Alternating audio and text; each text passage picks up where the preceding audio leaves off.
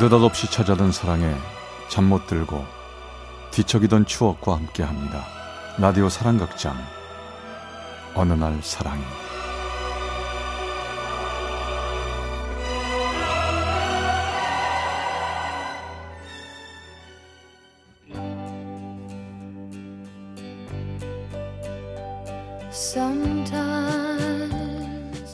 사랑의 체험수기. 어느 날 사랑이 제 49화 내 안에 잠든 그녀 Then like flowers in summer it will grow.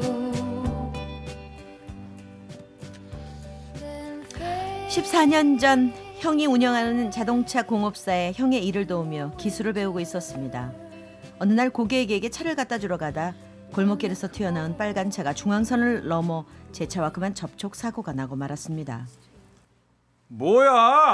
아씨. 아이 손님 차인데 환장하겠네. 차에서 내려 차의 손상 정도를 보는데 그때까지도 사고를 낸 차주는 나와보지도 않더군요. 전 괘씸한 생각에 화도 났고 차 창문을 두드렸습니다. 예, 여보세요. 여보세요. 아 사고가 났으면 최소한 나는 보셔야죠. 아 도대체 너무 하시는 거 아니에요? 그때서야 창문을 조금 열더니 놀란 아가씨가 빼꼼 얼굴을 내밀더군요. 죄송해요 제가 급한 일로 가느라 못 봤어요 아 일단 내리세요. 아 어떻게 하시겠어요? 아 이젠 제 차가 아니라 손님 차예요. 아 정말 죽겠네. 죄송합니다 아 일단 내리시라니까요. 한참 망설이며 어찌할 바를 모르더니 그 여자가 저에게 이렇게 말하는 거였습니다. 그럼요 저기 뒤트렁크에 휠체어가 있는데 좀 내려주실래요? 예? 예? 제가 다리가 불편해서 그 아가씨는 양 다리가 불편한 장애인이었습니다.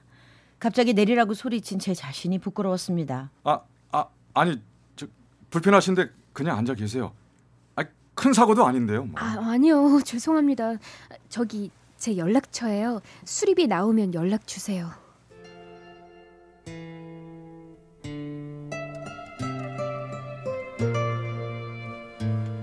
아가씨는 미안해하며 수리비를 청구하라며 연락처를 전해주고 갔습니다.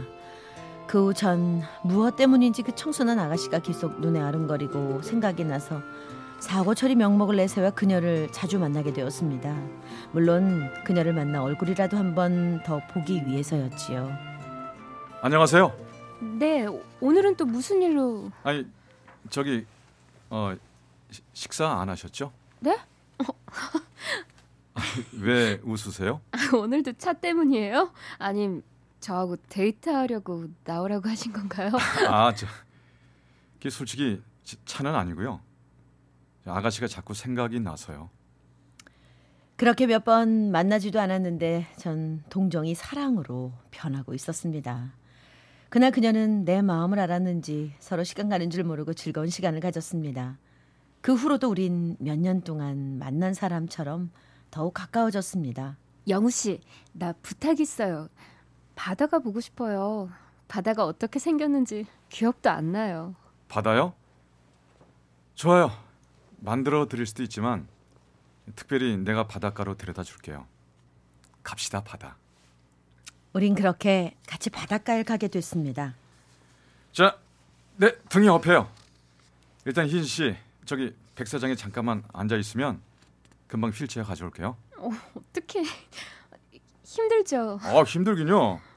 이렇게 희진 씨가 기뻐하니까 전혀 힘들 줄 모르겠어요.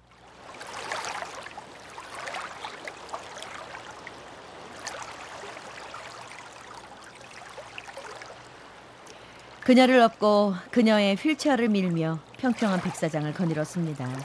사람들의 시선은 우리에게 향했지만 난 개의치 않고 그녀는 나에게 의지한 채 그렇게 출렁이는 파도 소리와 바닷바람에 즐거운 시간을 보냈습니다. 영우 씨는 꿈이 뭐예요? 어 지금으로선 글쎄요. 구체적으로 생각해 본 적이 없어서. 희진 씨는요? 전 지금 회사를 다니고 있지만 지금 조금씩 준비하고 있는 사회복지사가 돼서 저처럼 장애로 인해서 소외된 사람들과 함께 미래의 희망을 위해 조금이라도 도움을 주는 게 제 꿈이에요. 희진 씨는 정말 얼굴뿐 아니라 마음도 이쁘네요.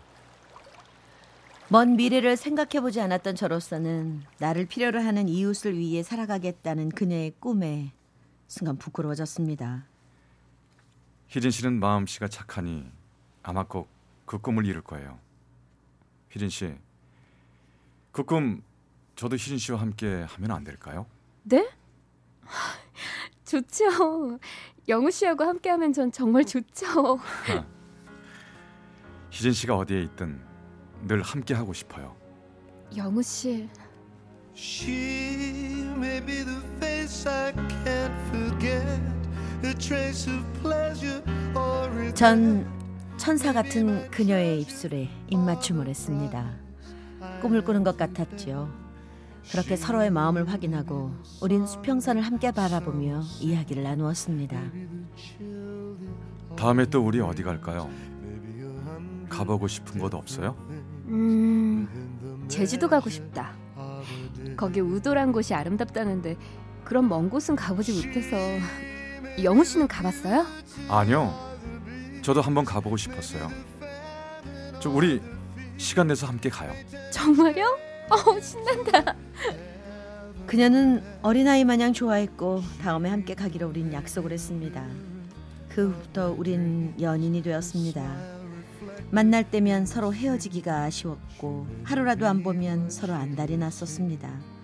서로 날마다 보고 싶어 퇴근하면 그녀를 데리고 다리가 불편해 자주 나가보지 못한 그녀를 위해 시내 이곳저곳을 다니며 쇼핑도 하고 노점에서 붕어빵도 사 먹었지요. 그리고 영화도 보러 갔습니다. 휠체어를 두고 그녀를 등에 업었고 그녀는 양손에 팝콘과 음료수를 들고 제 등에 업힌 채 우린 자리를 찾아 앉았습니다. 몇 년 만에 영화 보러 왔는지 기억도 안 나네요. 이젠 자주 보게 될 거예요. 내가 있잖아요. 고마워요. 나 이렇게 행복해도 되는 건지 모르겠어요. 무슨 소리예요? 그건 누구보다 행복할 자격이 있어요. 자, 내 어깨에 기대서 영화 봐요.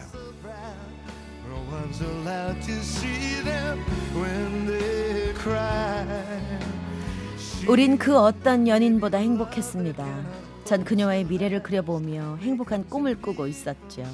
그런 어느 날이었습니다. 그녀는 회사 부서에서 워크숍을 한다며 2박 3일로 워크숍을 간다고 하더군요.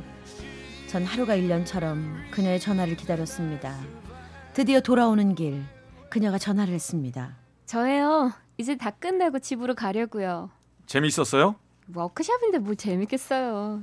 난 영우 씨하고 같이 있으면 세상에서 제일 재밌는데. 도착하면 전화할게요. 아, 3일 못 봤다고 이렇게 희진 씨가 보고 싶네요. 도착하면 꼭 연락해요. 늦어도 희진 씨 얼굴 보러 집 앞에서 가 있을게요. 그래요. 도착할 때쯤 전화할게요. 그렇게 늦은 밤까지 그녀의 전화를 기다리는데 도착할 시간이 되었는데도 그녀에게 전화는 오지 않았습니다. 기다리다 못해 전화를 했죠. 어? 어 이상한데? 왜 전화를 안 받고 연락도 없지? 무슨 일이 있나? 아니 혹시 오다가 아, 아니야 회식하나? 아니야 아니야. 그럼 분명히 연락했을 텐데.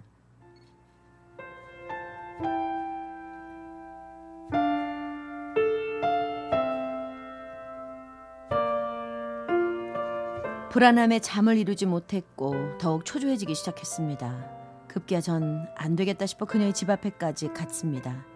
하지만 그녀의 집 전화도 받질 않았습니다. 그날 아침까지 뜬 눈으로 밤을 지새우고 다음날 아침 일찍 그녀의 집에 전화를 했는데 그때도 아무도 전화를 받지 않았습니다. 전 더욱 걱정이 돼서 안절부절 일이 잡히질 않았죠. 오후가 돼도 그녀에게 전화는 오지 않았고 전 그녀의 회사로 전화를 걸어봤습니다. 여보세요? 저기 희진 씨 자리 있나요? 어, 김희진 씨요. 저 그게 말이죠. 무슨 일 있어요? 어, 사실은 그 총무과 워크샵 마치고 돌아오는데 빗길에 사고 당했다는 안 좋은 소식 들었는데요. 자세한 건 잘 모르겠어요. 예? 사, 사고요? 혹시 어느 병원인지 아세요? 너무 놀라 전화를 끊고 그녀가 있다는 병원으로 전화를 걸었습니다. 저기 어제 교통사고 환자 중에 김희진 씨라고 있죠? 지금 그 환자 어느 호실에 입원하고 있죠? 저 몸 상태는 괜찮습니까? 예? 잠시만요. 저기 김희진 씨 사망했어요. 병원 장례식으로 옮겨지고 있는데요. 네? 혼수 상태로 병원에 실려왔는데 피를 많이 흘려 사망했다는 거였습니다. 그녀가 입원실이 아닌 장례식장에 있다니 정말 믿겨지지가 않았습니다.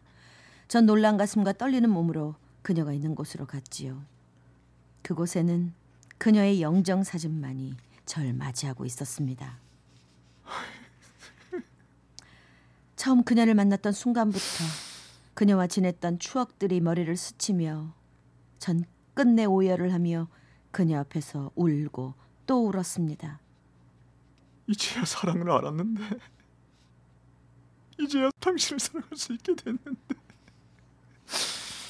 신씨 먼저 가버리면 난 어떡해요? 나 기다리고 있었는데. 왜?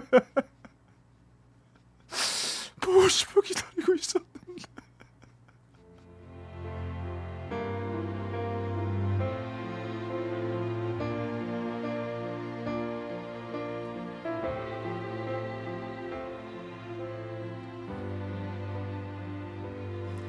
그녀의 장례식을 마치고 전 그의 가을 그녀가 그토록 가고 싶어 했던 제주도에 있는 우도에 갔습니다. 거기서 그동안도 전 그녀를 잊지 못해 소중히 내 품에 간직했던 사진을 꺼내 대답 없는 그녀에게 말했습니다. 희진 씨가 오고 싶어 했던 우도야.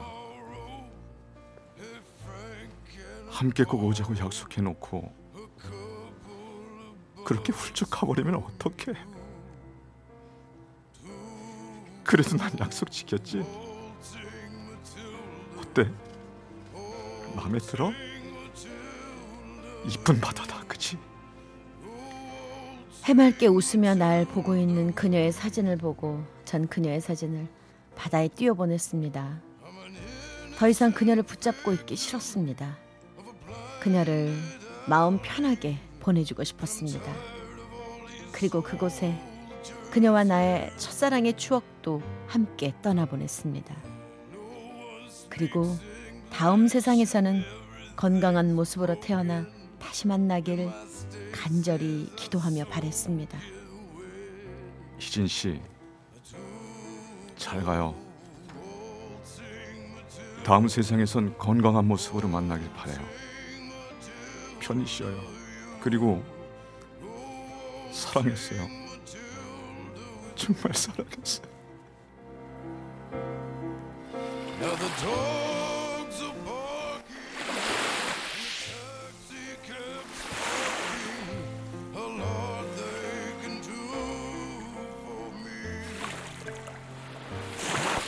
그렇게 파도에 밀려 떠내려가는 그녀의 사진을 보며 제 눈가에 눈물이 촉촉히 젖어들고 있었습니다. 그때 더는 사랑을 못할 거라 앞으로 사랑할 용기가 나지 않았지만 그렇게 세월이 흐르니 저에게 다시는 오지 않을 것만 같은 사랑이 또 찾아오더군요. 몇 년 전 배우자를 만났고 결혼을 하게 됐고 잘 살고 있습니다. 그녀도 멀리서 절 축복해주고 있으리라 믿고 있습니다.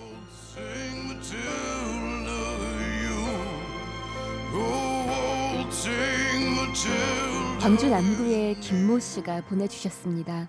어느 날 사랑이 제 49화 내 안에 잠든 그녀 편이었습니다.